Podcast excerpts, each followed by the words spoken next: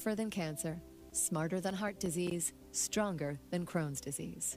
The University of Chicago Medicine is a leading community of physicians, researchers, and game changers.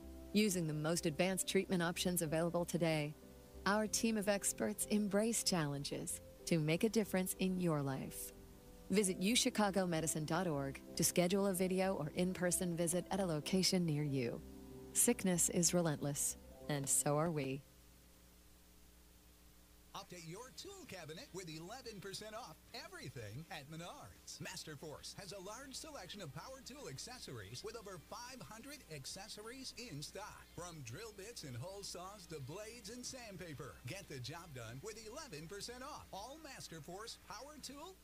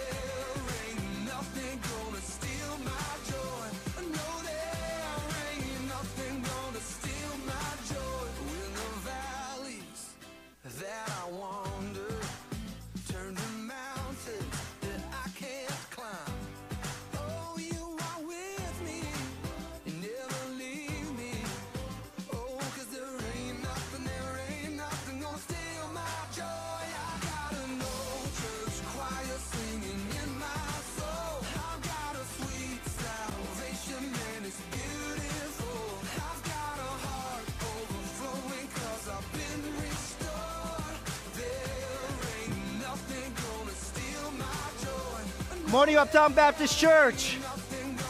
How you all doing this morning? I can't hear you. How you all doing this morning?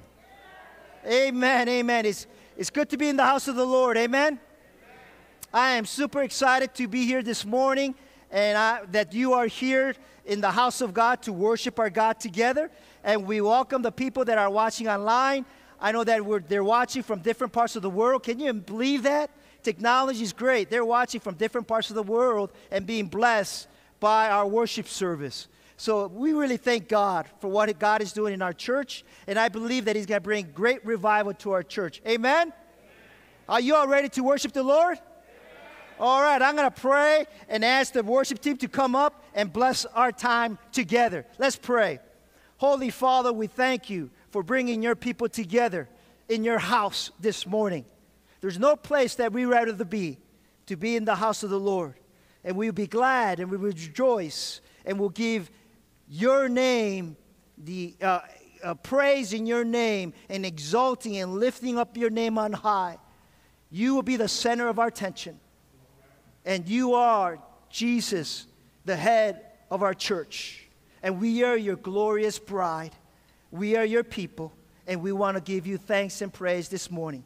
So receive our praise and be blessed for what you're going to hear this morning from the saints coming together, lifting up in one voice, exalting the name of Jesus, and giving the glory, glory, glory, and honor and honor to our Heavenly Father.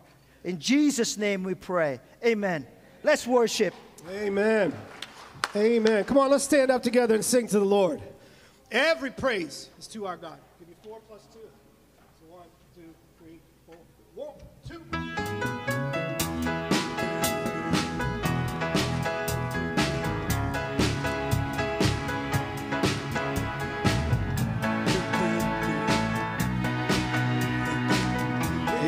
Yes.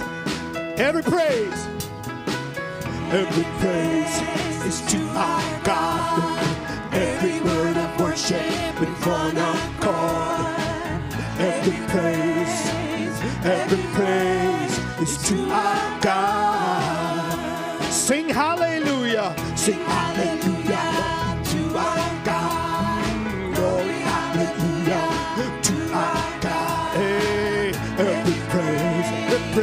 every praise is to our God. Oh, let's do that again. Every praise, every praise is to our God. Every word of worship with one accord.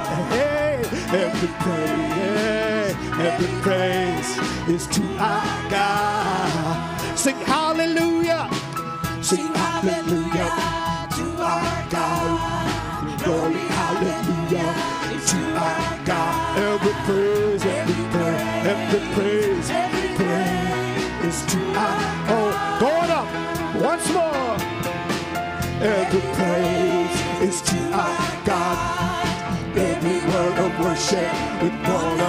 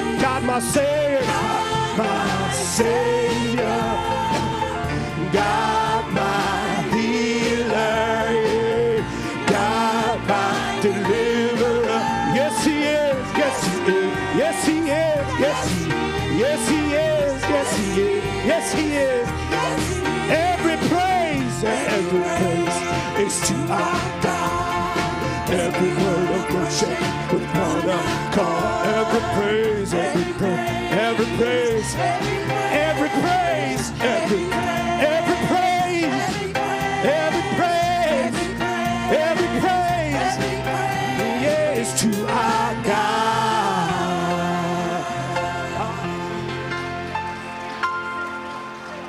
Stay on that a second. Let's go back to number C. God, my Savior. Four. God, my Savior. God, my healer. God, my deliverer. Yes, He is. Yes, He is. God, my Savior.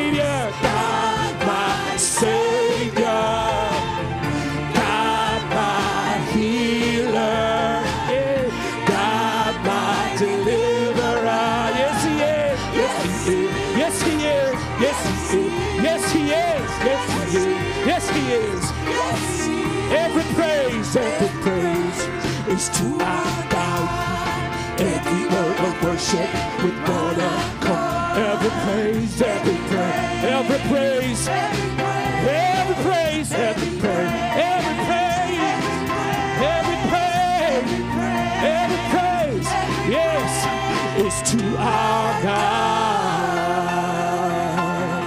Hallelujah. Hallelujah. This was a new song last week, so we'll sing it one time to remind ourselves. Show your power,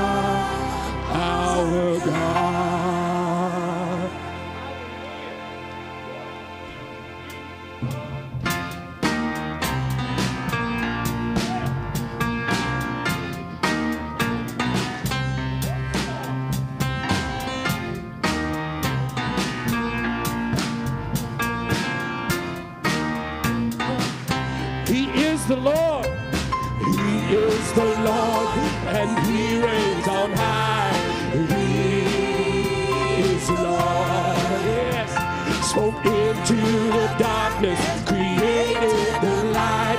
He is Lord. Is like unto Him, never ending in days. He is Lord. And he comes in power when we call on his name. He is Lord. Show, show your power.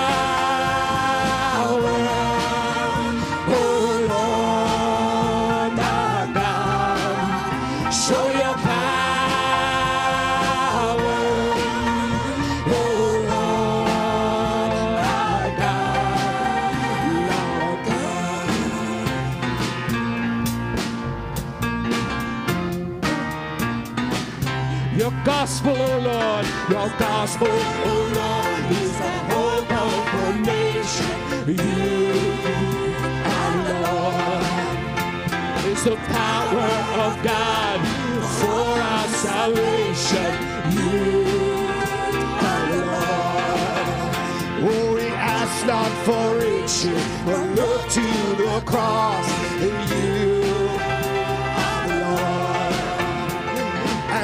Our inheritance give us the lost.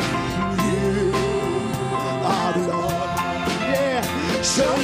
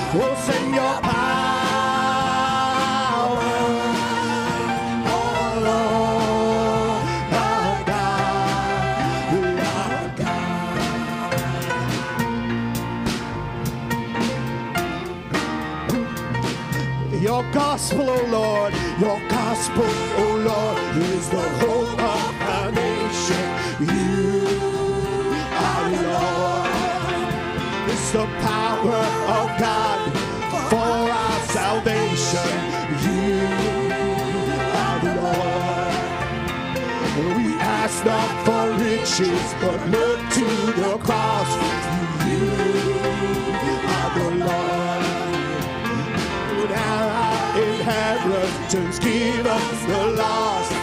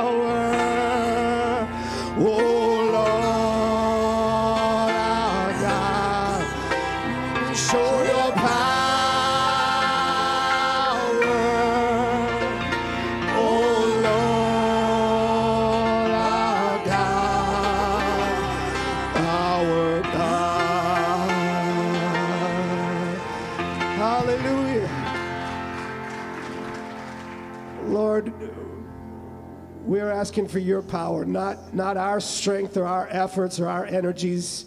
We yield those to you, but they are only useful if you take a hold of us. If you take a hold of our passion, if you take a hold of, of all of our energy, Lord, only if you are in charge. So we look to you, Lord, for your glory, Jesus, in this place, in every situation where your power is needed. Please, Lord, we look to the cross. You are the Lord. Lord, for the, the mom here today who's looking for her son, We pray you'd bring him home safe, that you'd bring restoration. Lord, for folks that are estranged from family or friends, loved ones, Lord, we ask that you bring reconciliation and peace into homes. Lord, where there is needs, where somebody is worried that they don't know how they're going to make it, Lord Jesus, show your power in the midst of our weakness. Show your power in the midst of our hunger and our need. Lord Jesus, for your glory.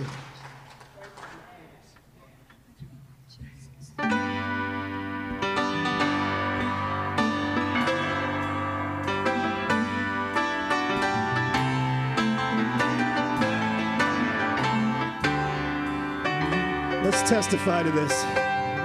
Marvelous grace. Marvelous grace of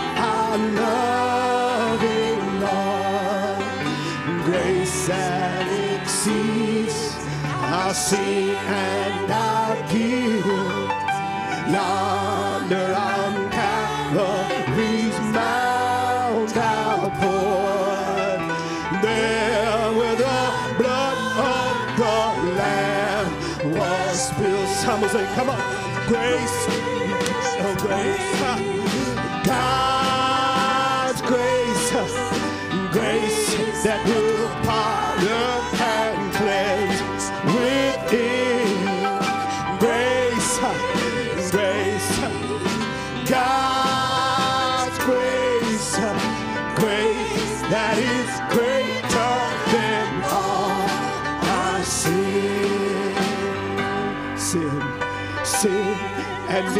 despair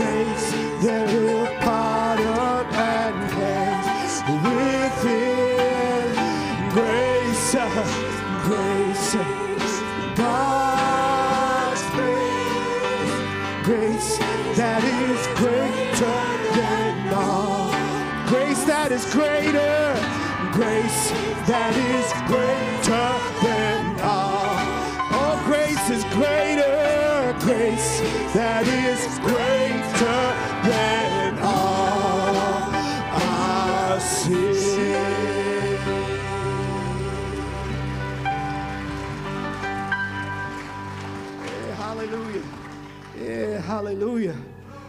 Lord, we need your grace. We need your mercy.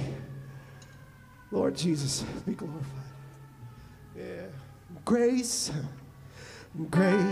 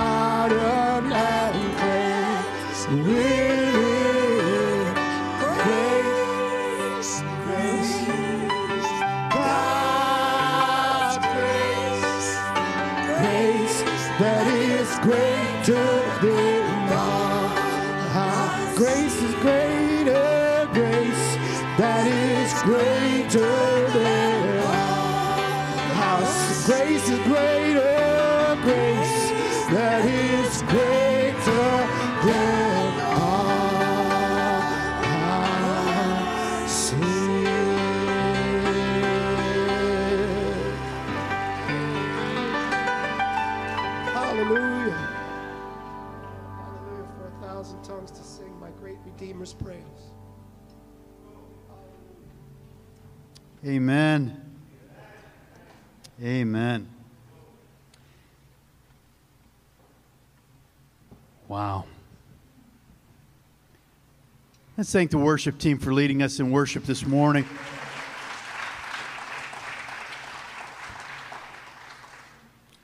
We have some guests that are here with us today. I want to welcome you to Uptown Baptist Church. I'm Pastor Mark Jones. I want to welcome you uh, for joining us this morning.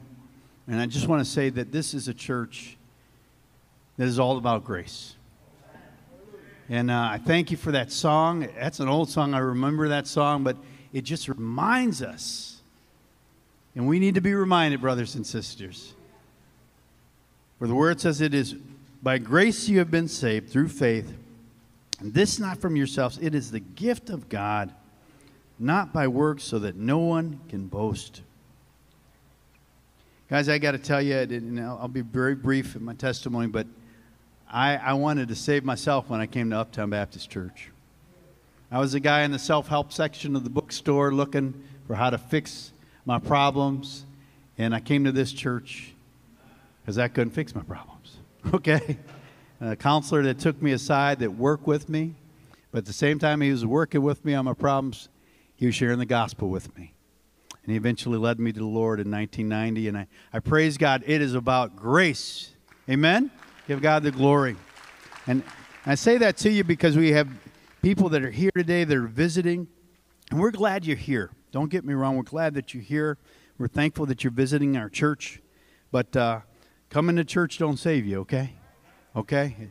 Uh, it's putting your trust and faith and recognize in the only one that can save, and that's Jesus Christ. Amen?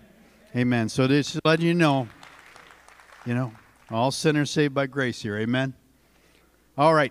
Guys, I, I just want to welcome you this morning, share a couple of things with you. If you could take out your bulletins, um, we are going through experiencing God's power. We just begun this series. It's the book of Acts. We're going to be studying the acts of the Holy Spirit. And so we're going to be doing this really for a couple of months, but we start now. Hope that you guys have those flyers. You've given them out. There are extra flyers in the back. I just want to encourage you to invite people to come uh, and, and enjoy it and take it in um, because this, this is going to be a powerful series. We're going through the book of Acts together. So I just want to make sure I got the word out about that. Um, also, we are we had our first baptism since COVID. We're getting ready to have our second baptism uh, at the end of this month, so September 26th. And so, if the Lord's leading you in believers' baptism, we encourage you to let us know. Fill out a welcome slip. You can talk to uh, Lynn and David Morse. They're not here today, but you can give us the welcome slip to one of the ushers, and then they'll contact you, set up a time to meet, just to prepare you for what that's all about. But uh, guys, just ahead of time, just be praying for those the Lord is leading uh, to move forward to that next step of baptism. That's a big step of faith, and uh, we're excited about that. And that, as I said, is going to be September 26th. Um, this isn't in there, but just want to make you sh- make you aware. We're also going to be getting a new um, new set of um, adult Bible fellowship classes. They're going to start the first of uh, October. So there'll be an insert in there explaining the new classes that are coming your way starting next week. So just want to get that on your radar. then, ladies, if you could take out the flyer that's in, in, in the insert that's in here, we're doing a, a simulcast of Priscilla Shirer's Going Beyond conference at the end of the, this month in here. So Saturday, uh, I believe that's September 25th, from 9 to 4, 4 p.m., we're going to have the simulcast event here. You can watch it together. Um, and, and there's options, you know, there, there, there is an option where you can watch it from home, but I encourage you to come out, be a part of this if you can. Lunch is provided here as well. Information's in your bulletin there. Cost is, is $20. That includes lunch. Uh, $10 if you watch from home. But anyway, information's in there. Mindy, if you could raise your hand, um, you can talk to Mindy. She can tell you more about it. But I encourage you to come out because that's going to be a great event. Guys are going to be helping out to make that happen. But uh, it's just really good discipleship event. Encourage you guys to be a part of that, and then of course invite others to, to take part in it as well. Uh, so I want to make you aware of that. Um, take out your welcome slip if you're here, and this uh, would encourage you.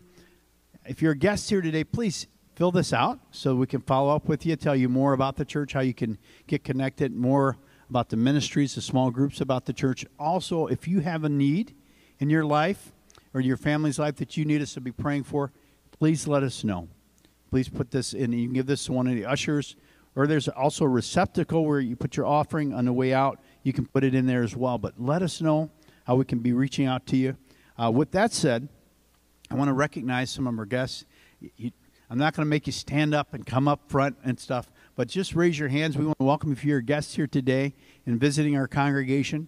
Just raise your hand, and uh, we just want to welcome you. Please welcome them. And, and, and I just want to encourage our, our members remember that, raise the hands one more time. Remember to greet these people so that they know that they're welcome here, okay? And uh, we want to do that. Obviously, the greeting time is not when we do it. I wish it was. Uh, but we're going to do that by, by smiling, waving where we're at.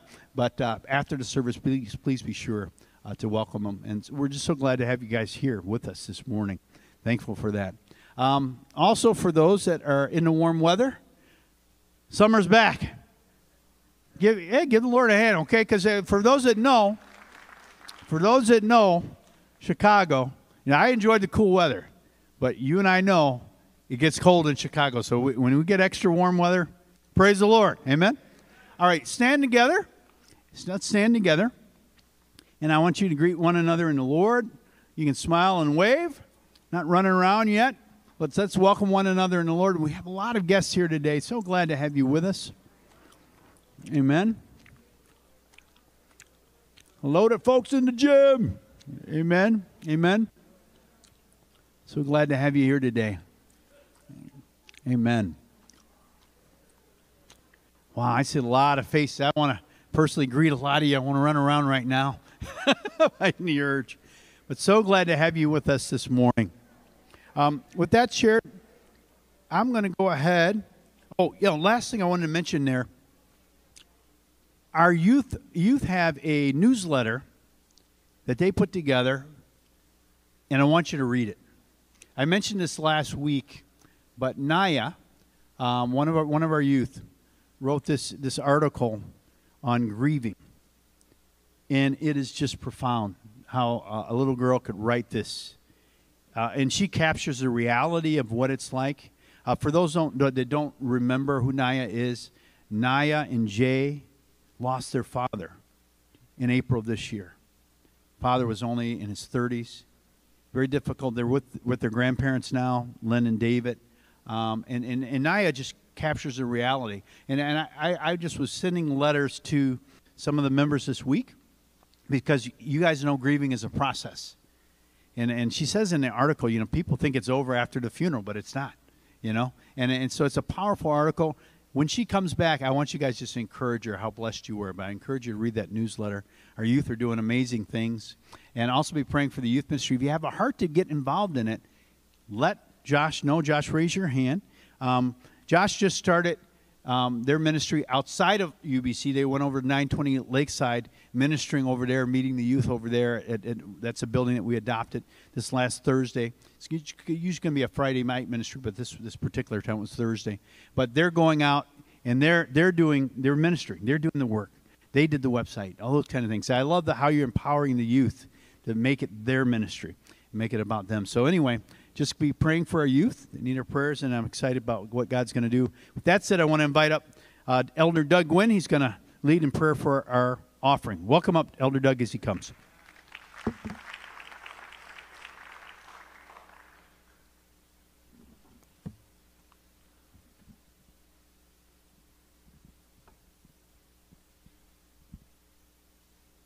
Well, good morning, everybody. Uh, as part of our offering time today, we're going to uh, play a video clip on Afghanistan, a prayer for Afghanistan from the folks from uh, Prayercast. And uh, it's been uh, an interesting uh, and horrific two weeks, actually, um, as my wife and I have watched the news, of course, 45 years ago.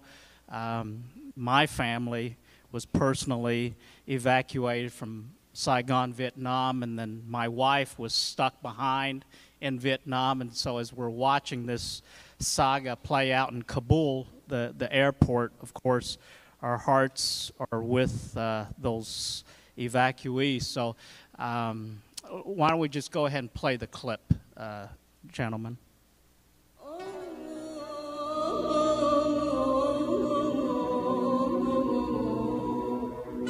Heavenly Father, we thank you that you are kind and faithful. We thank you that you loved us. Father, we love you.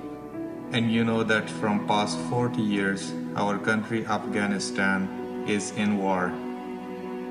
Men, women, children are burning and dying every day. Evil forces are forged ahead from every direction and want to destroy this great nation. But Jesus, you are the King of peace, and we ask you to establish peace on this land. Touch the hearts of all those who wants to fight. We ask you to help the Afghan government and its allies turn all their plans for peace positive. And dear Lord, Give the Afghan nation wisdom to feel and recognize you that they would understand the human rights. Dear Jesus, all these are possible with love. And we know that you are the God of love and you have the power. O Messiah, as we know that nothing can be solved with fight and we believe that nationwide peace is very important for our country, Afghanistan. We ask you, Father, to establish a social and political peace in this country. All these will be possible when you touch the hearts. Lord, for the sake of human and human blood, help all forces to know and respect you Jesus, we ask you that as you enter Jerusalem under the motto of Hosanna, enter Kabul the same way, each valley and mountain of Afghanistan. Establish peace, enrich the people with education, Lord, bring stability, and please, Lord, take away the ignorance of this country. Lord, we strongly believe that everything is in your mighty hands. And we ask all this in your precious and mighty name, Jesus. Amen.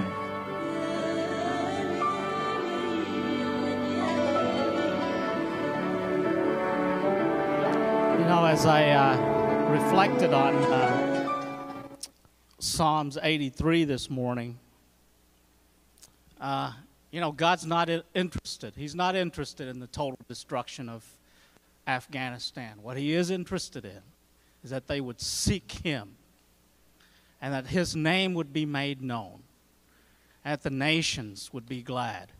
That's what God is interested in. And we're living in one of those, another one of those missional moments in history where He pushed out in a span of two weeks, 100,000 Af- Af- Afghanis.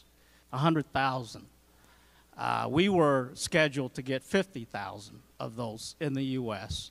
Uh, already, you know, about 10,000 in Wisconsin and another 5,000 in Indiana.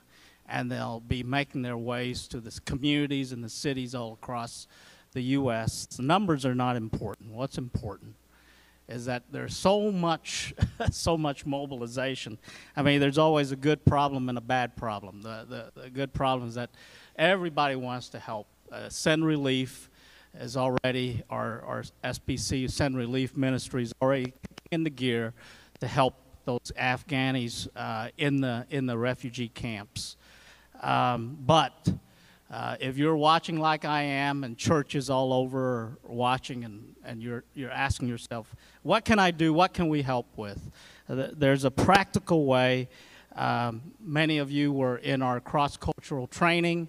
Uh, partnership with Exodus World Service. You've signed up to be good new neighbors to refugees. Well, we are. Uh, I've signed us up uh, for a another project. It's called the Welcome to America Pack, and I have uh, the fact sheet is in the back.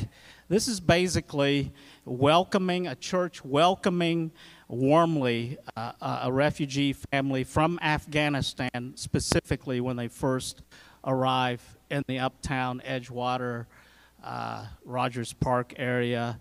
Again, uh, as our brother Quan over there will tell you, refugees leave with nothing but the shirts on their back, not even a backpack. And uh, they come with nothing, uh, a few personal papers. So there's nothing more important than turning an empty apartment into a home by collecting and delivering all the basic household items that they need from day one. And that's what we're going to do as a church. And I put this uh, in the back. Um, if the Lord leads you, and uh, the Lord leads you to help, and you want to help with the Afghan crisis at a personal level, this is one way. You can pick up uh, this list of items that this refugee is going to, this refugee family is going to need, and because of COVID, all items must be brand new. Okay. Um, again, if we get duplicate items, that's that's a good problem. I'll worry about that. If we if we have enough items for two or three families, then we'll pick up two to three families. But we're going to start with just one Afghan family that comes into the Uptown and Edgewater and, and Lakewood and Rogers Park area, and we're going to help them. Okay. Um, Amen. So uh, that's my uh, quick announcement. And so let us go into prayer. And we want to thank you for your faithfulness, for your faithfulness uh, throughout the summer in helping us catch up with our, uh, with our general giving and tithes. So you can give online at ubcreal.org. You can uh, mail it to 1011 West Wilson Avenue in Chicago, or you can Pushpay it um, either way, we'll, uh, we welcome uh, your gifts. So let's pray. Heavenly Father, um, we thank you. We thank you that you are a father to the widows and the orphans and the fatherless. We pray for appropriate and expedient solutions to the ongoing threats of violence in Afghanistan. We pray for the Afghans who are seeking truth to boldly embrace a new identity in Christ. We pray for the protection over Afghan believers as they are left behind.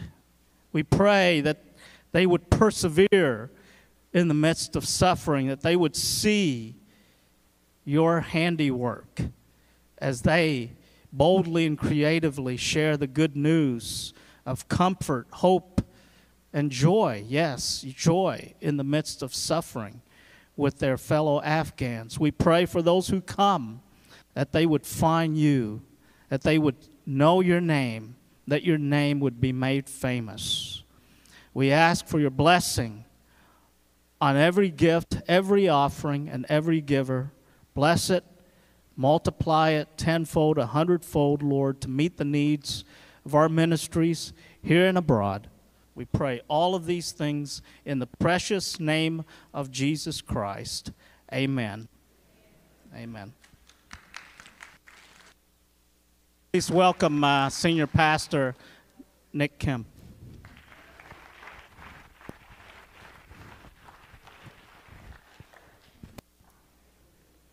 Thank you, Elder Doug, for sharing with us and challenging us what a church ought to look like and the purpose and the mission of the church, and that is to share the gospel and help the people that are in need.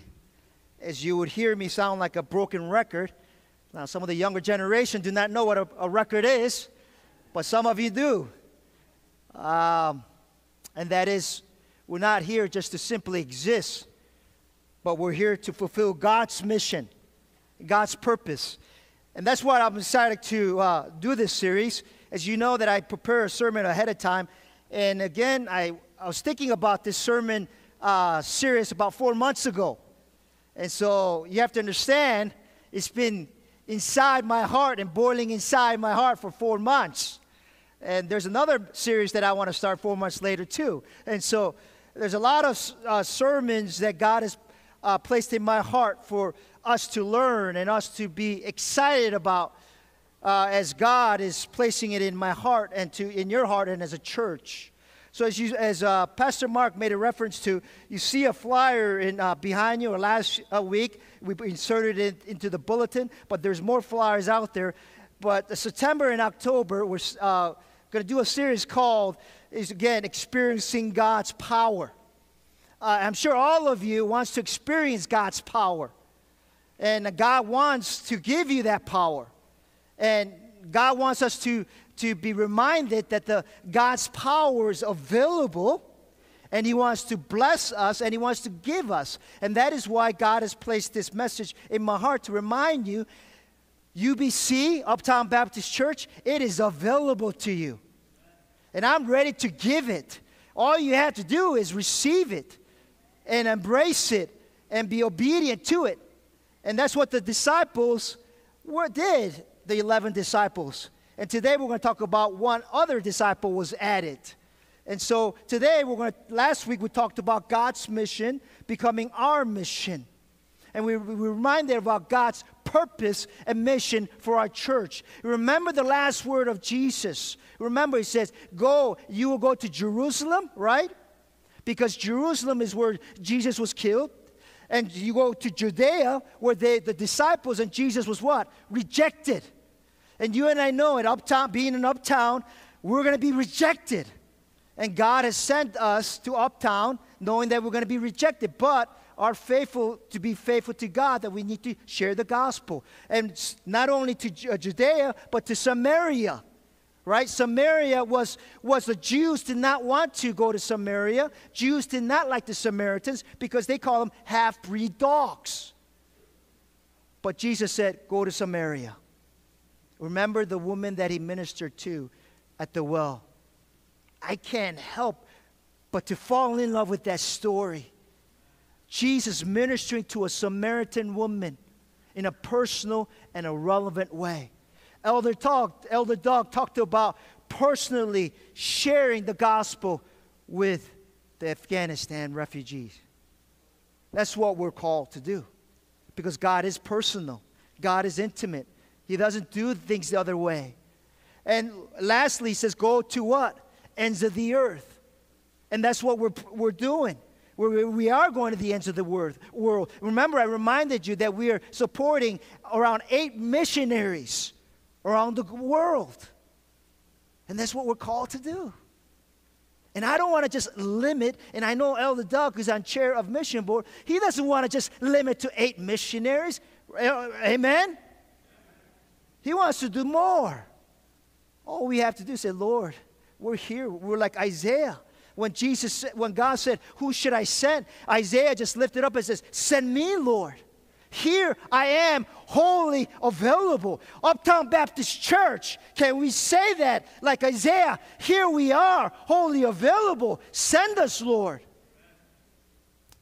And I, that's, what I, that's what my family and I came, that's what my family and I, that's what we signed up for when we came to Uptown Baptist Church. Amen? I didn't come here. My family did not come here to be comfortable. We were comfortable in our old church. You know? Do you hear me? Do you come to Uptown Baptist Church to be comfortable?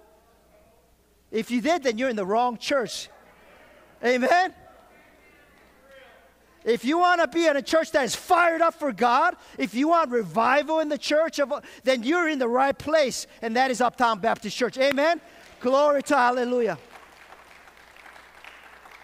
And we're going to say, Jesus, give us your Holy Spirit. We want to receive it. We're ready to receive it. And that's what we're going to talk about today. And we're going to talk about how we receive it. It's about prayer. One of the pillars, one of the four pillars of our church, one of the foundation, one of the that goes deep down in the church, in the roots, is prayer. And that's what we're going to talk about. Amen? Are you ready to hear the word of God? Amen. Amen. Let's pray and we'll go into it. Hallelujah. Father, thank you so much for reminding us what is our mission and our purpose. Thank you so much for reminding us why you gathered your people and why you started Uptown Baptist Church 40 years ago. The vision that you have given to Jim Queen. Lord, and I thank you that 40 days, 40 years, the church has been pursuing your mission and your purpose. And I pray, Lord God, that you will refresh the vision, bring fresh fire and wind through your church, your bride, your body. Jesus, you're the head of this church. And the body only obeys what the head says. And speak your word this morning.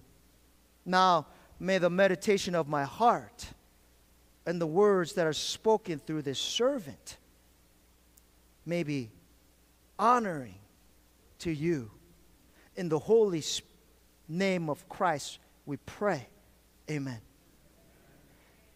Jesus promised that he would send another helper. Remember that? And what he meant by the another helper was the Holy Spirit. He says, To those who love and serve him, I will send the Holy Spirit. Ordinary people, such as you and myself, will receive the Holy Spirit's power and become the fountain of divine power, courageous and full of joy. In Acts chapter 13, verse 52, Luke said this, and the disciples were filled with joy why? Because the Holy Spirit was with them. You see, without the Holy Spirit, you have absence of joy. And that is why so many people in this world are trying to fulfill their joy with stuff, right? Buying better, buying bigger and better stuff. Maybe a bigger house, maybe a better car, or better phone, or going on a better vacation, or going out to eat, or you know what I'm talking about, bigger and better, and all the things that the world is offering, right? The commercial is telling you we're bombarded with commercials, we're bombarded with advertisement in Facebook, and as soon as you turn on your computer or you see in billboard, it's all about, it's flooded about advertising about get this and you'll be happy. Get this and you'll be satisfied. You know what I'm talking about. But there is no joy unless you have the Holy Spirit within you. Not the world. The world gives you happiness that is temporal. That's why you're always looking for new and improved. That's why you're always uh, trying to upgrade, update, right? Even your phone always sends you a, a, a quarterly message. It is time for you to upgrade your phone right? Upgrade your software. Upgrade. One of these days, I will give a sermon series on upgrade. All right? But you know what I'm talking about. The only way that you and I can truly experience joy is the Holy Spirit. There's no other. As Jesus promised to the 12 or 11 his disciples and his followers, there was outpour of God's love and might in Jerusalem, in, in Samaria, in Caesarea. The power of the Holy Spirit was erupted like the volcano in Ephesus, That's where the church of uh, Ephesus was born, right? And we have uh, the, one of the New Testament that Paul writes to the church of Ephes- Ephesus, and what's it is known? Ephesians.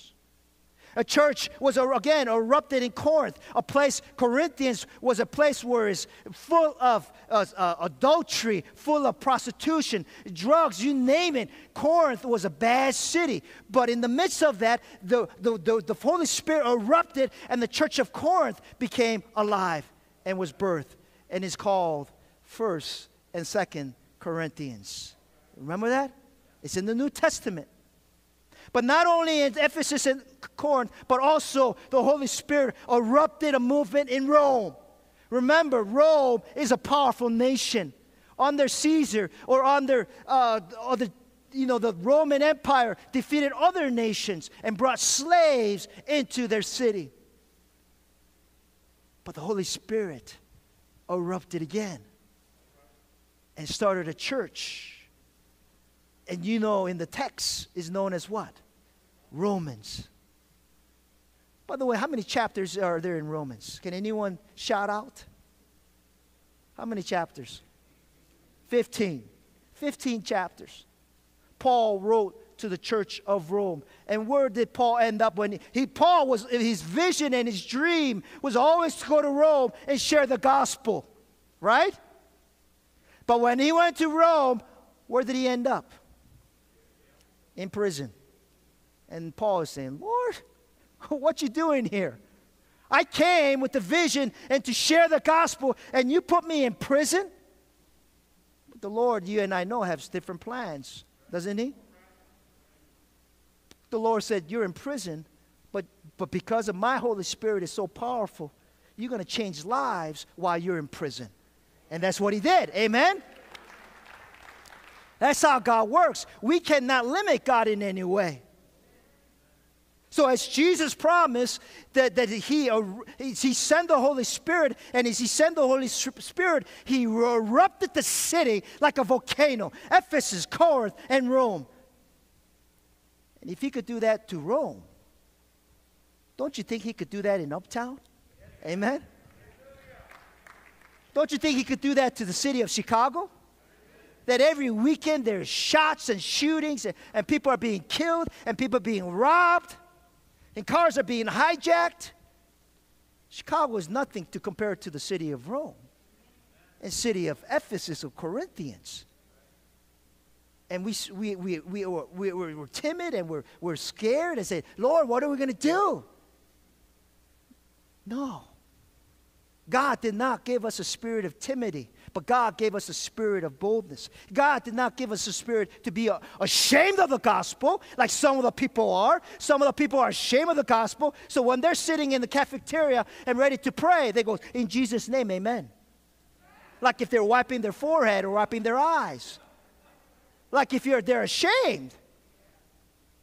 I remember one time when I was a student sitting at a University of Illinois, at UIC, in the cafeteria, and I just prayed. I wasn't ashamed. I just prayed. I put my head down and I had a long prayer. After five minutes, I said, In Jesus' name, amen, and I'm ready to eat, Lord. I don't care if my spaghetti is cold. I don't care if my coffee is cold. You're more important than some coffee or spaghetti. Amen? And one of the teachers came up, one of the professors came up and says, Young man, I was blessed but just watching you pray. I'm a believer myself. Amen. So the power came to the city like Ephesus and Corinth and Rome. And it should excite it should excite you and me when we hear stories and when we hear, hear and read the book of Romans, when we read the book of Ephesians, when we read the book of 1st and 2nd Thessalonians, or Thessalonians, or 1st and 2nd Corinthians. It should excite us when we read the Bible. To the, today, the church of Jesus Christ needs the Spirit's power. We need the Spirit's courage and we need the spirit of joy. How many of you today in this, as you walked in, you woke up with a heavy heart? How many?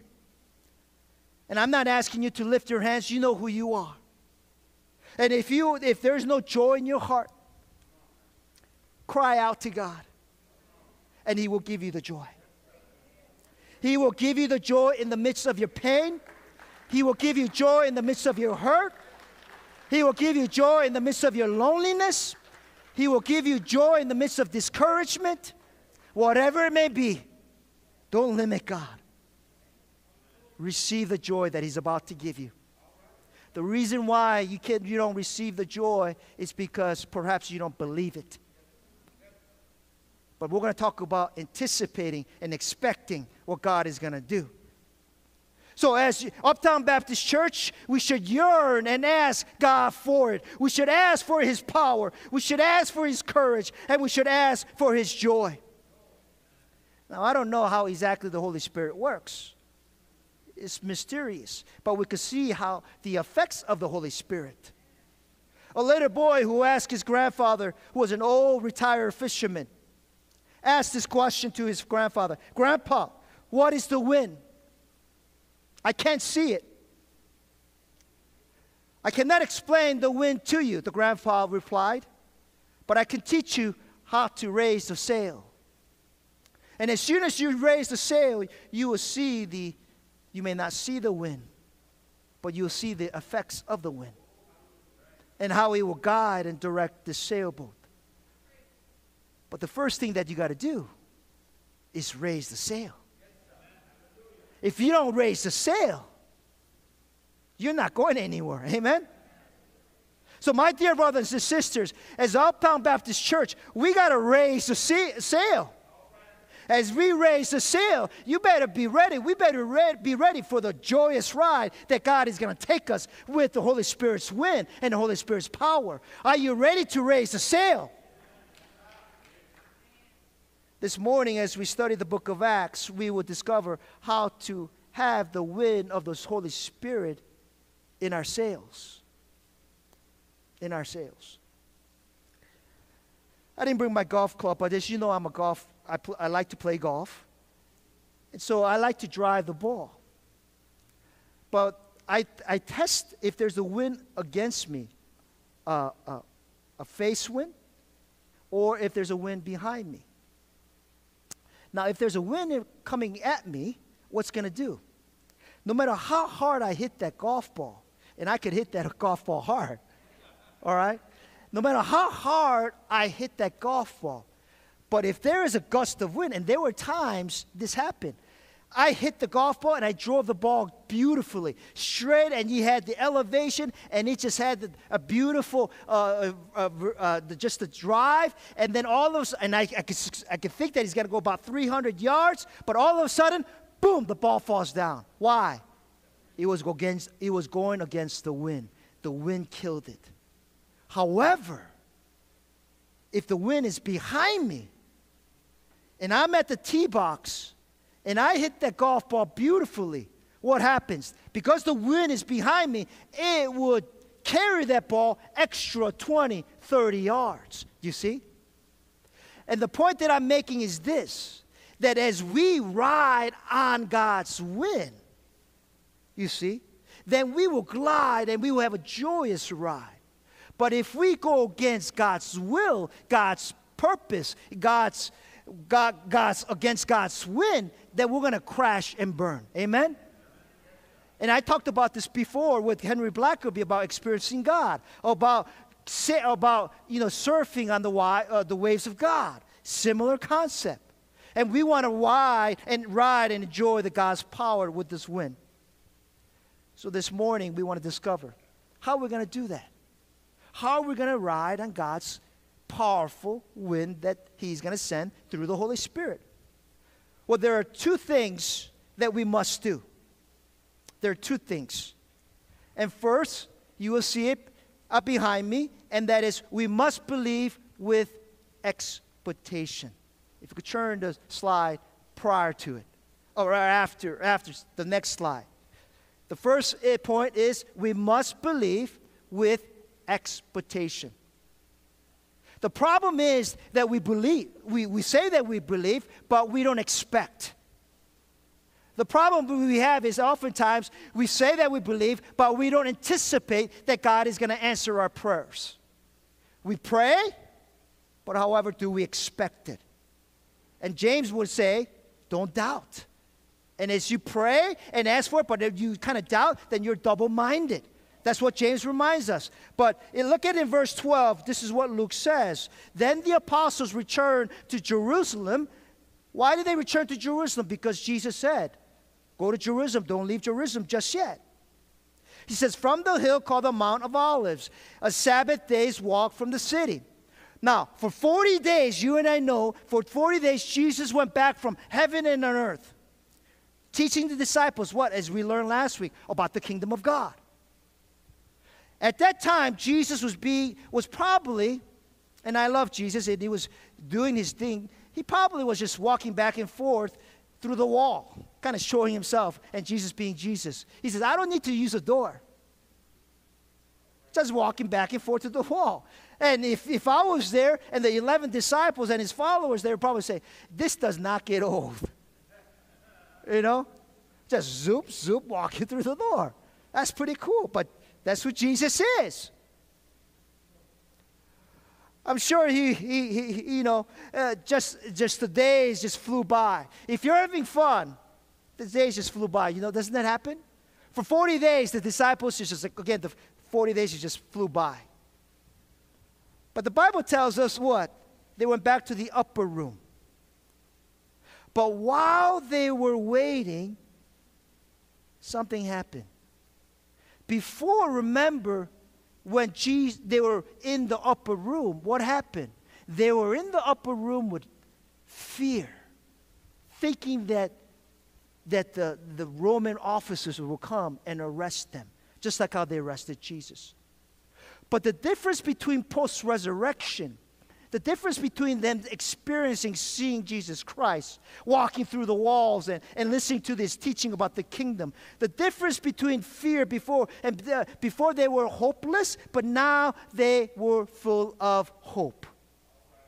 Now they had belief, and they, or after post resurrection, they had great expectation that God was going to do what He said He was going to do and that God was going to do a great work in them because that's what Jesus said. You will be what? My witnesses.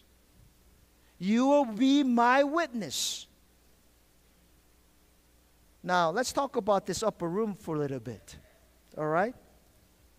This is the same upper room that they're in in this Bible right now. Same upper room the Lord and his disciple had their last supper. You see that?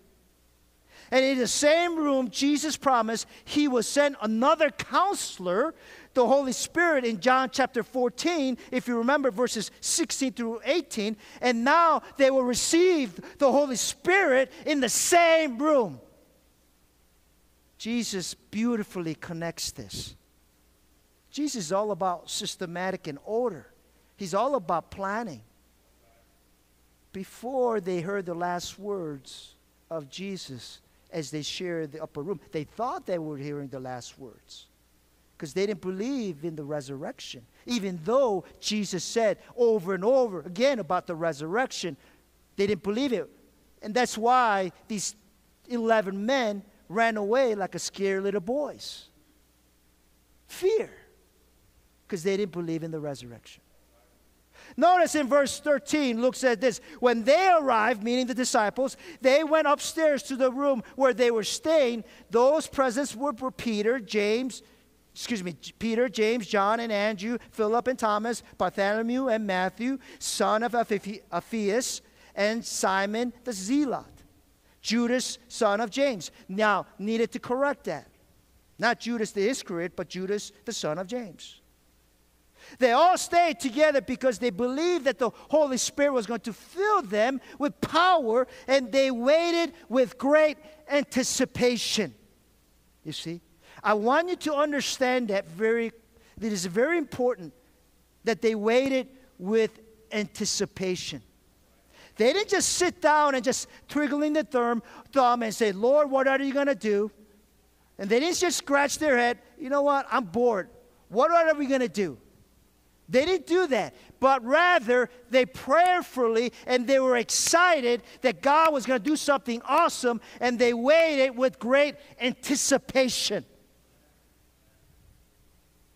They believe. Why?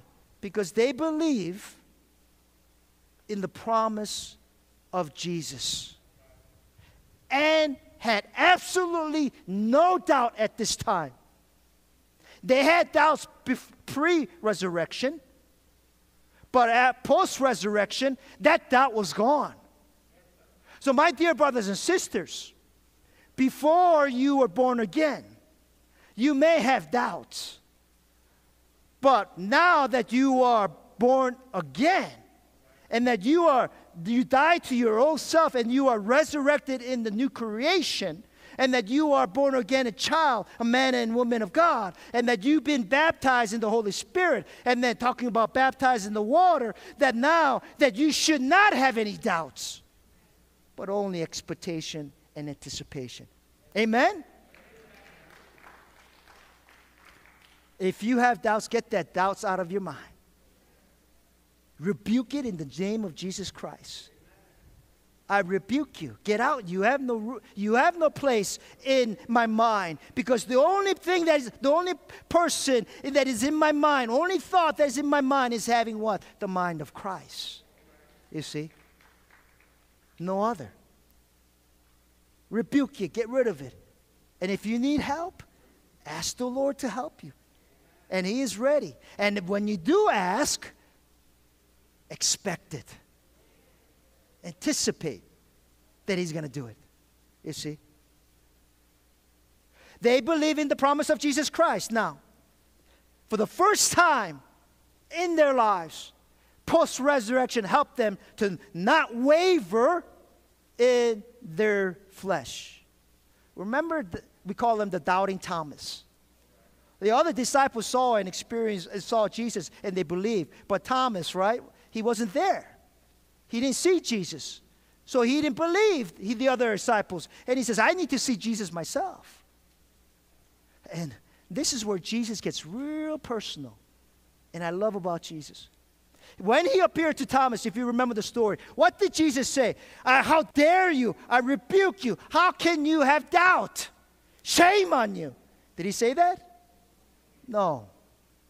He showed, opened up his arms like this and it says, touch where they pierce the nails in my hands. Wow. That's who Jesus is. That's the tender, loving God, tender, loving Savior. Now, you and I can say, if I was Jesus, I would smack Thomas and say, boom. I say, you little faith, you know, right? Right? You, are you with me? Who would do that? But he just says, Here, look, touch. Wow. How can you not receive a Savior like that in your heart? How can you not follow him to the ends of the world or ends of the earth when you have a, a Savior that loves you like that and has your back like that? Wow. Hallelujah. Brothers and sisters, my dear brothers and sisters, the sails must go up for us to catch the winds of the Holy Spirit through great expectation of belief. You see? End of each Sunday, I'm relieved. Why? Because I finished my sermon now I could have downtime with my wife and my daughter, but now my daughter is in Atlanta in school, so we're empty nesters. So I just enjoy my wife. I don't know if she enjoys me, but I enjoy my wife. you know, we go on dates. You know, it's nice. It's nice, but we miss our daughter dearly. But at the end of the, each Sunday, I feel relief because the sermon is done and I feel, I, feel, I sense that God was moving and God saying, okay, good. But at the end of the evening, as I go before the bed, you know, as I s- pray a little bit, the Lord tells me, now you got to start prepping for the some Sunday that's coming up. And I'm excited for another Sunday coming up. I'm excited that, that the Lord is going to speak to me during the week. I'm excited as I study and meditate that He's going to bless me. And so I'm really excited. And, and as a result, I love Sundays because I'm in front of you having the privilege to proclaim and teach the Word of God. And I get paid for it. you know? I have the best job or the best calling. You hear about athletes, you know, like, you know, they're, they're, you know, they, they, they, they do, they love what they're doing, right? But I'm, I'm blessed by it, you know. But if you notice, up here, if you look at me, you only see me. But that's not the reality. The reality is that standing next to me is the Holy Spirit. Amen? And it is the Holy Spirit that speaks in me and through me, and that you hear the Word of God. I am just a servant, I am just His instrument. I only say and speak what the Holy Spirit directs me. I only say and do what the head tells me to do because I am the part of the body. And we are all body of Christ, you see. That's who we are. But along with the Holy Spirit, you know, the enemy is going to be here too. Amen? Now, enemy may be be- behind you or sitting next to you and may be distracting you, saying that the word of God is preached. But he may bring influences saying that, well, you got to cut the grass after church. Well, you got to water the grass after church. Or some of those ladies are going to say, I'm going to have to go grocery shopping. Or I'm going to have to help my daughter or son teach homework. Or I'm going to clean the house. And all these things are bombarded and you, this is coming to your mind. And you and the enemy will rob you of the blessing of hearing God's word. You see? And you got to tune and rebuke that enemy. And only allow the Holy Spirit to speak to you. Amen? Amen? Amen. The problem with many believers, now I'm not talking about our church, the problem with many believers today is that they don't believe in the fullness of the Holy Spirit with great expectation. Was talking to my, my dear brother, uh, Mike, and we're talking about expectations, and we were talking about how we're talking about how when we pray that we need to expect that God is going to answer our prayer, and that's going to be my second point. But we don't. And brother Mike was preaching, and I said, "Man, maybe you could preach today." Again, Holy Spirit speaks to everyone, not only to the pastor. And you hear the message that I gave a while back. We believe in the priesthood of all believers. Okay? You could speak a powerful message not because of who not because of you or not because of your education or your the art or delivery or that you took class of communication or you took class of hermeneutics, but you can preach a powerful message because the Holy Spirit is in you and that he will convict other people of their sin. You see? But the problem is a lot of professing Christians. They say it, but they don't believe it. They don't expect it.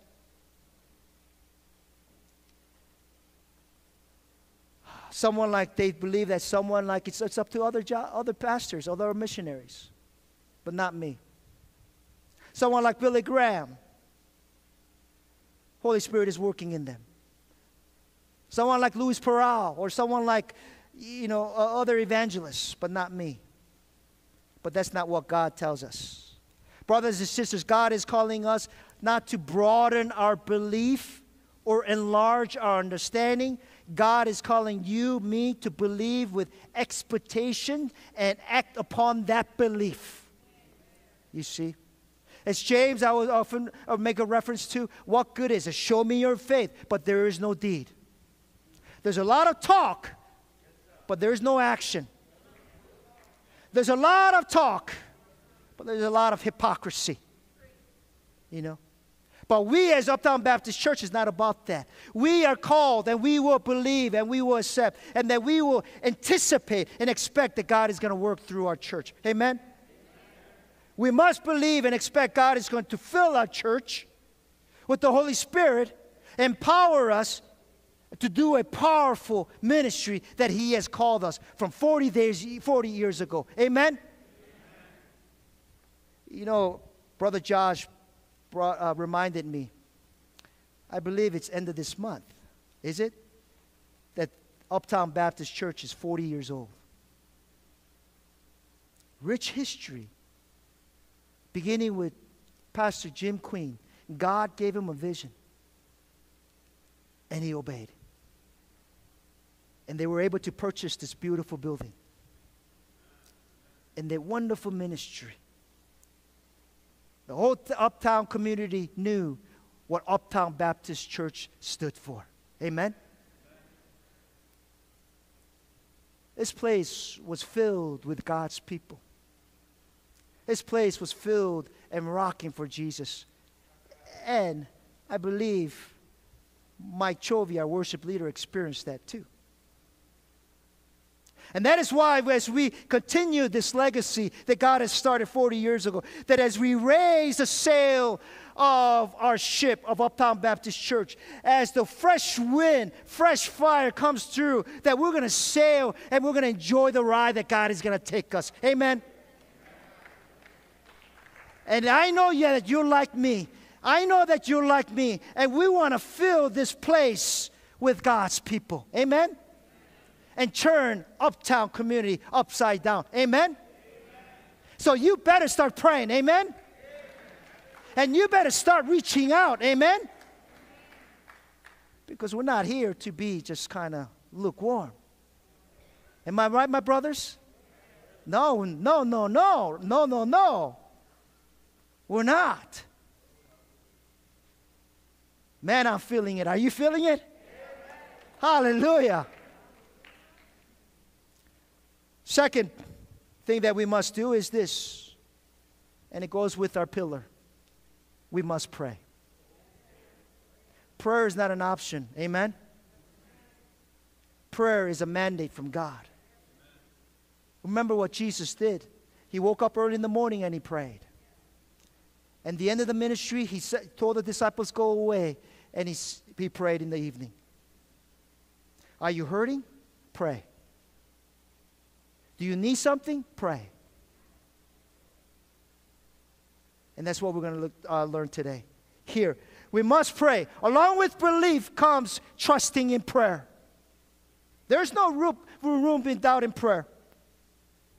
Notice in verses 14, excuse me, verse 14, they all joined together. And what? Underline that word constantly in prayer. Now, Luke did not write they pray sometime, like some of the Christians do. Ouch. But they pray constantly. What does that mean? Paul also say pray without ceasing. When you sometimes when you are caught in the traffic, uh, you start complaining and said, "Man, I'm stuck in traffic." But do you say, "Lord, I thank you because it's giving me an opportunity to pray"? Amen. Lord, I thank you for giving me a nice warm shower in this cold as the winter come. And you start praying and praising, thank, giving thanks to the Lord. Thank you for this warm water. Or when you're taking a shower of cold shower and you get that cold water and you're like, thank you, Lord, that I got this cold water to kind of cool me down from this heat. See? It's all a matter of your perspective. It's all about perspective. Every opportunity, pray. They say constantly in prayer, along with the women and Mary, the mother of Jesus. You notice how Luke adds value to women. Because those, at those days, what I, there was no value to women. Right? But in God, there is. And Jesus, oftentimes, when you read the Gospels Matthew, Mark, Luke, and John he brings out the women and shows that he values them. Elder Doug showed the uh, video of Afghanistan. Afghanistan, they don't respect women, there's no value. Different parts of the world are like that. But again, in the Bible, again, there's a reason why why they he the Luke brings out with the women. Okay, adding value, and specifically he writes Mary, the mother of Jesus, and with his brothers. He's adding value because God cares for women just as he cares for men. There are three principles we must pick up from the text about prayer from this scripture. First is this unity. And you heard me preach on this word unity again because we're going to continue to practice, practice, practice until we get the unity right. Amen? Unity, Luke says this they all what? Join together. In Greek, literally, literally reads this way with one mind. With one mind. It all starts here. Unity starts here. And what, what, what, what should preoccupy our mind is what? Christ. When you and I have the mind of Christ, that's when we would have one mind. When we have the mind of Christ, then we will be united. No other way. They were all joined together in one mind. Humanly speaking, this was impossible. Because when you have 11 men, strong will 11 men, who's always talking about themselves, who's always thinking about themselves, unity is not going to happen. And we see that a lot in the churches today, don't we? The reason why I say strong men is what they argue with themselves who's going to sit next to Jesus in the kingdom of heaven. Remember that? They were arguing. And they got upset because they wanted to be the number one guy for Jesus. Not only that, they, were, they didn't want to wash each other's feet. I said, why do I want to wash that guy's stinky feet? Matthew, I don't like Matthew because he's a tax collector. He's a sinner. I don't want to, I don't want to deal with him. Luke, who's a physician, he's like, I'm a physician, all right? I'm a doctor. I don't relate to fi- low fishermen or carp- carpenters. You know, I've been at weddings, and you've been at weddings too, right? Where people will say, call me doctor so and so, right? Okay, call you doctor. The title is very important. That's how men think. And these were the men. So, humanly speaking, unity was impossible. But it happened because of Holy Spirit. It happened because Jesus was in their mind and nothing else. So, for that reason, they prayed with one mind constantly. And what happened? Because they stopped looking at each other, they stopped looking at each oneself, and they start focusing and looking at Jesus. And that's when, and only when, that we would have true unity when we look to Jesus and not myself or not anyone else. Amen? He gives much grace and power. Notice in Acts chapter 4, verses 32 and 33, Luke said this All the believers were one in heart and mind. No one claimed that any of their possessions was their own, but they shared everything they had. With great power, the apostles continued to do what? Testify. To what? The resurrection of our Lord Jesus Christ. And God's grace was so powerfully at work in them all. Brothers and sisters, do we want the Holy Spirit's power coming to our church? Do we want God's grace powerfully working in our church? Do we want unity in, in our church? If we want it, if we desire it, if we yearn for it, then we will receive it because Jesus says, receive it.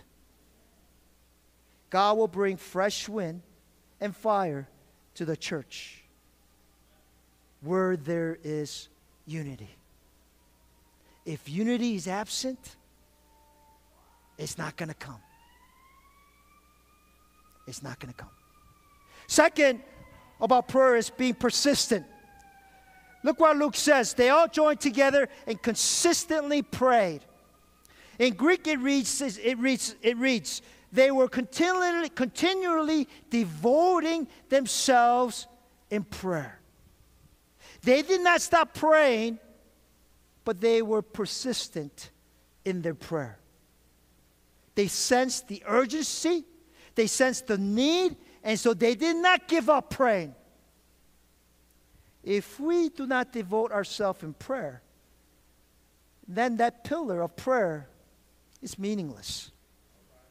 If we don't pray with persistence, if we don't continue to pray continuously, then we might as well take off that word prayer off the pillar. Amen? But are we going to take it off? No. We're going to leave it on because that's what we're going to do. Amen? Hallelujah. Come on now, church.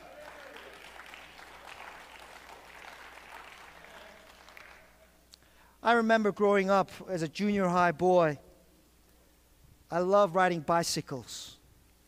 And at that time, uh, I got interested in BMX. You know what BMX is? Uh, you know, uh, riding your bicycle in dirt and racing and competition and doing jumps and uh, things like that. There's a BMX for motorcycles, but there's BMX for bicycles as well. So, so there was a bike, bike, bicycle store by our house, and every day after school, I would go inside and stare at the bicycle that I wanted. It was dark blue, and I still remember the bike's name was it was Red Line.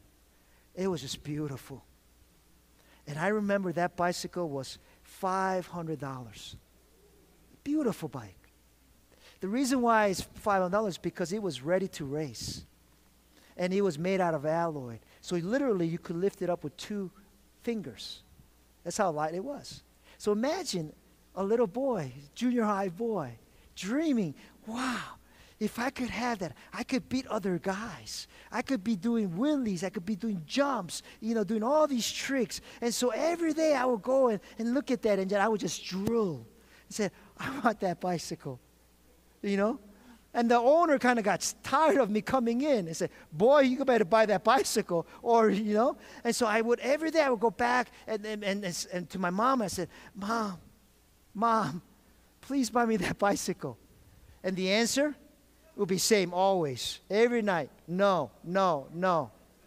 Boy, I'm not going to buy you $500 bicycle. But you know what? I didn't give up. I was persistent. It almost took me a year. But what was the outcome? What happened? Moms and dads, what happened? Eventually, moms and dads, you give in because of persistence. Right? You experienced it.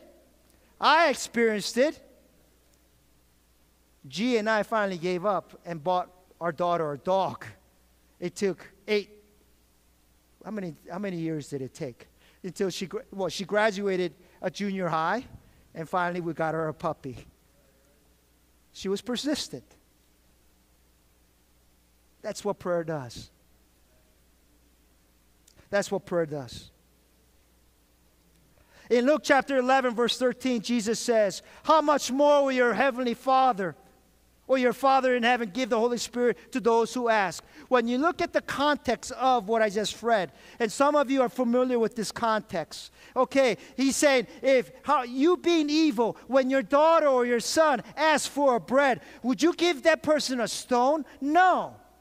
You'll give a bread or fish, what they ask. And he says, though you are evil, you will give what your child asks because they were persistent and they were consistent.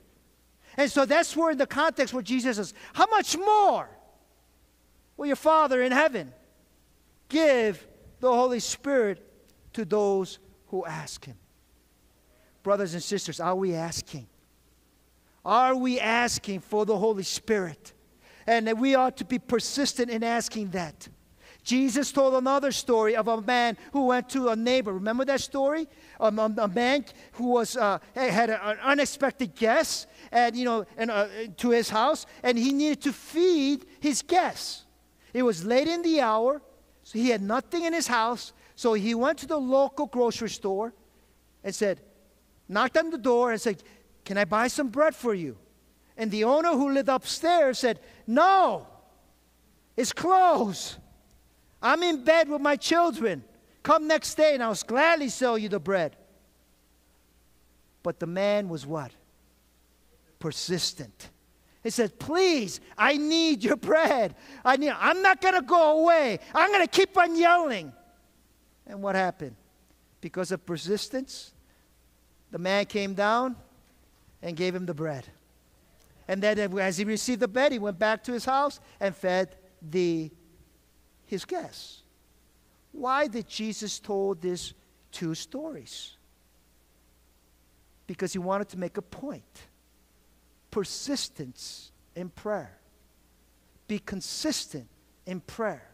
And as you are and you and as you go to Jesus Christ and you fall on your knees like this and say, Jesus, I, I need your help. I need your Holy Spirit. I'm lifting up. And I as I pray, I anticipate and I give you thanks ahead of time, knowing that you will answer me, knowing that you will give it to me. So I give you praise. And so if Jesus sees you like this, why would he not give it to you? Amen?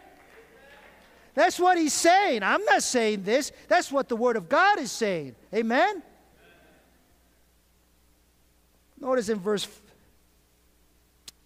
11, excuse me, chapter 11 in Luke 8 and 9.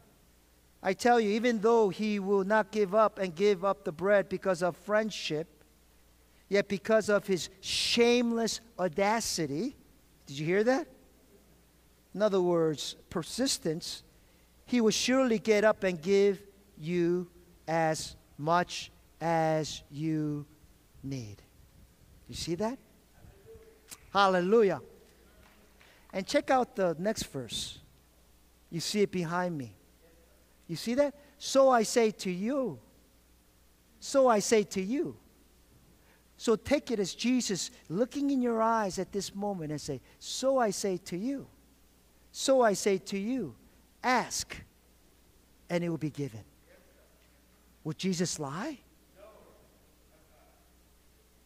I don't believe so. I know my Jesus, and he doesn't, lie, he doesn't lie. Do you know your Jesus? He says, Seek and you will find. Knock, literally, keep knocking, and the door will be open to you. The apostle believed so passionately and fervently that they could not help but to pray with persistence. So, if you and I really believe what Jesus is saying, that we will have prayer persistently and consistently. Someone once said, prayer is like a muscle. You keep working on it and it will grow. Those of you who works out, if you are muscle, you going to get muscle when you're sitting down and watching TV with your potato chip? No. You're not going to get muscle, but you're going to get what? One of these. Right? Are you with me? But if you go in the gym, you're going to get some muscles. Amen? Same with prayer. Prayer is something that you develop and you cultivate in your life. When I listen to a prayer of a godly saint, I could tell that that person developed and cultivated his or her prayer life because it's beautiful, it's ma- mature, not immature. If you don't pray daily, I want to give you a challenge. Start praying, start tomorrow or tonight. Pray for five minutes for one month. And just watch and wait what it's going to do to your life. I challenge you. Five minutes, five minutes every day. And look and expect what's going to happen. Third is dependence. We're going to jump down to verses 23 to 24. So we're not. So look what he says. They nominated two men, Joseph called Barsabas, also known as Justus, Justus, and Matthias. They, then they prayed. They prayed. Lord, you know everyone's heart. Show us which of those which of these two you have chosen. The apostle nominated two men. Nominated two men, but they depended on what? On prayer. Asking God to show who the 12th apostle will be. Remember what happened to the 12th apostle? Judas Iscariot. He committed his suicide because he felt so guilty, overwhelmed with guilt. He committed for selling Jesus for 30 pieces of silver, so he could committed suicide. So they needed the 12th disciple or the apostle, and they prayed. Now, some of you may criticize wait a minute, they cast lots? They say that you pray, but why would they cast lots? Isn't that very, uh, it's like a witchcraft or something that is something worldly people would do? Notice in verse 26, then they cast lots. And the lots fell on Matthias, so he was added to the 11 apostles. So he was the 12. Now, I want to give you a little history of casting lots. In the Old Testament, Israel draw lots to honor God and discover his will. Listen to Proverbs chapter 16, verse 33. If you could see it on, uh, uh, on the next slide, it says, the, the lot is cast into the lap, but it's that every decision is from what? From the Lord. The apostle casted lots, trusting and depending on the Lord. It was not a form of witchcraft, it was a practice they practiced from the Old Testament, allowing to God to show them in that way. Brothers and sisters, the fullness of the Holy Spirit comes only when you and I put our trust and when we rely on God. Amen? Here's a question for all of us. I'm almost done. Are we relying on God? Are we praying as a church? Do you need help? Then pray. In closing, as believers, we have given the full benefit of Christ's body and blood. But we can never have enough of Him. Just like when you have something good, you're like, I want that, I want that again. You know, I want that again. I'll give you a quick, real story about that. Uh, Pastor Mark introduced us to uh, Fiesta Mexicana restaurant. We went, and I had and Brother Josh was there. We're sitting there and we're enjoying. I had enchiladas, and Brother, jo- uh, Brother Josh had enchiladas too. We had three of each, you know, and Pastor Mark, he had tacos, but he only had two. Okay? I said, two is not enough. So anyway, we enjoyed. I, lo- I liked it a lot. I enjoyed it. And I said, I told my brothers, I said, you know what? I'm going to bring my wife here next time. So that was Friday. And that Sunday, last Sunday, I said, I called my wife. I said, let's go. I want to let's go to Fiesta Mexicana. Let's go uh, like, go there. And, and I ordered the same thing, and, and had three three enchiladas with rice and beans and tortillas, and it was very good. Okay, the reason why I'm saying is that when you have something good, you want more of it. So when we experience God in prayer, we have something good and we want more of it. And say, I want to go back to God in my knees and pray. I want to continue to seek Him because I am getting good taste of God and I want more of it each day. Amen? Some of you, again, love, some of you know that I like coffee. Pastor Mark knows that. And uh, Josh, and and even when I was preparing the sermon, I had a coffee with me and it was getting empty. And as I looked at the cup, it was empty, and the, the bottom, the coffee was cold, kind of lukewarm. And nothing more bothers me when I have a lukewarm coffee, right? Whether it's got to be iced coffee with ice, right? Or it's got to be hot coffee, right? Nothing in between. And so, I, in order for me to have a fresh cup, in order to have a hotter cup, I got my coffee pot, or, or I, I, and I pour more coffee into the cup, and now I have a fresh cup and I have a fresh hot coffee. So, the point that I'm making is this perhaps some of us, your faith, or all of us, our faith is kind of dry, right? Our faith is kind of lukewarm. Our faith, the Holy Spirit is kind of on the bottom. And some of us needs a refilling of the Holy Spirit. Some of us needs that hot, fiery spirit back in our hearts. Some of us say, God, I want you to fill me because I'm running on empty. Okay, Uptown Baptist Church, we got to fill it. Amen? Uptown Baptist Church, we got to fill this seat and be fired up for God and do His work. Amen? We need the fire of the Holy Spirit. We need revival in our church. Amen? Amen. Amen. Let's pray. Father, we thank you for your message.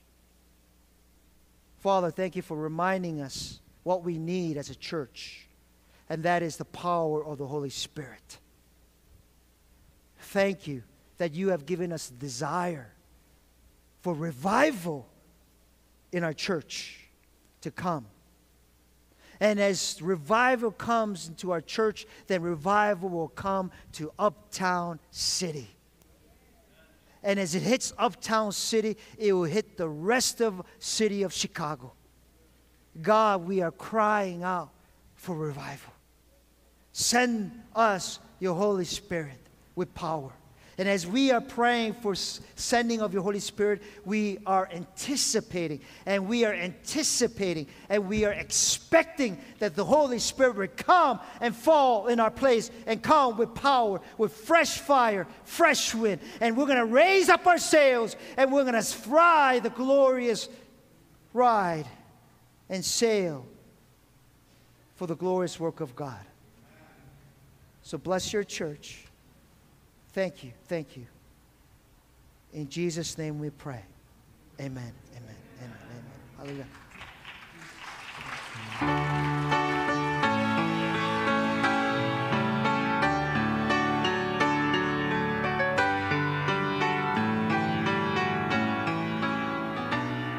Yeah, let's stand up and sing.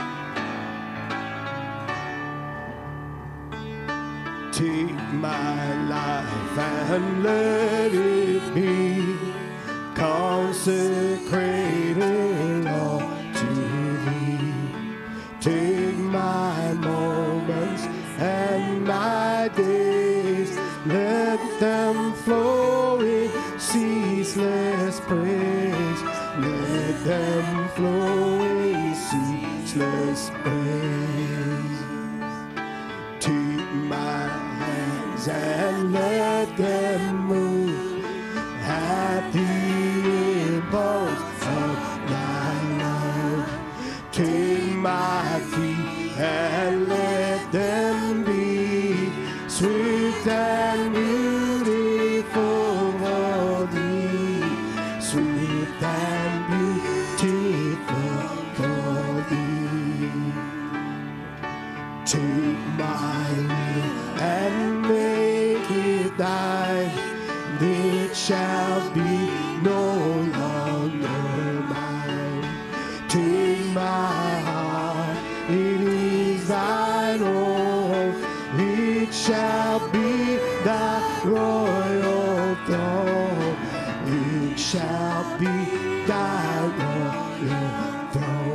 Sing that verse once more. Take my will and make it thine. It shall be no longer mine. Take my heart, it is thine own. It shall be thy royal throne. It shall be thy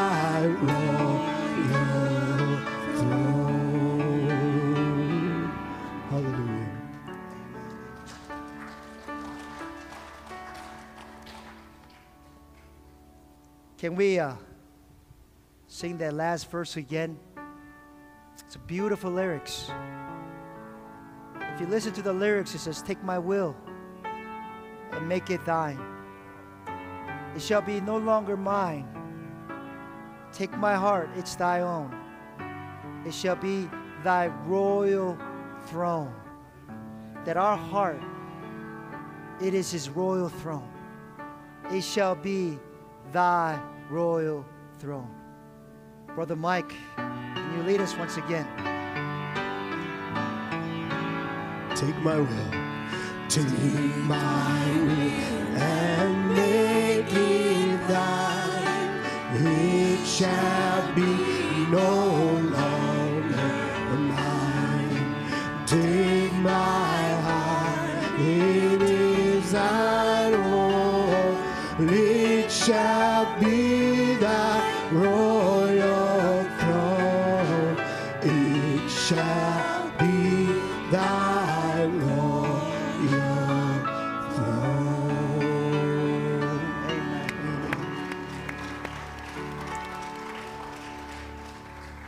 One last uh, announcement, and that is I'm excited about this because the reason why I'm excited is because this coming Friday, elders and deacons are going to go on a retreat. And we're going to pray. And we're going to pray for revival for our Uptown Baptist Church. And we're going to pray for the unity of our church. And we're going to be reminded what we stand for as a church. And so, having said that, elders and deacons, if you can meet in the parlor, and Elder Doug will go over the logistics and the, the, uh, the schedule, uh, what's going to happen Friday and Saturday. So, my dear brothers and sisters, please be in prayer for the leadership of our church, elders and the deacons. Pray that God will speak to us, God will give us His revelation, and that we will humble ourselves, and that we will seek God, and that we will be in one mind. One mind, because we would have the mind of Christ.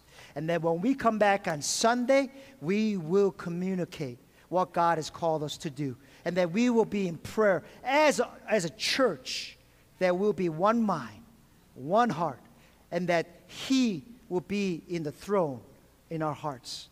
And so please be in prayer, uh, Uptown Church, for the elders and the deacons for the safe travel and really that God would speak to us. So, elders and deacons, please meet in the parlor after the worship service. That'd be great. Let me close us out in prayer. Father, we thank you and we praise you. May the God of peace, who through the blood of eternal covenant brought back from the dead our Lord Jesus Christ, the great shepherd of the sheep, equip you with everything good for doing his will, and may he work in us what is pleasing unto him through our Lord Jesus Christ, to whom be glory forever and ever. And all God's people said, Amen. Amen. Hallelujah. God loves you. Go in peace.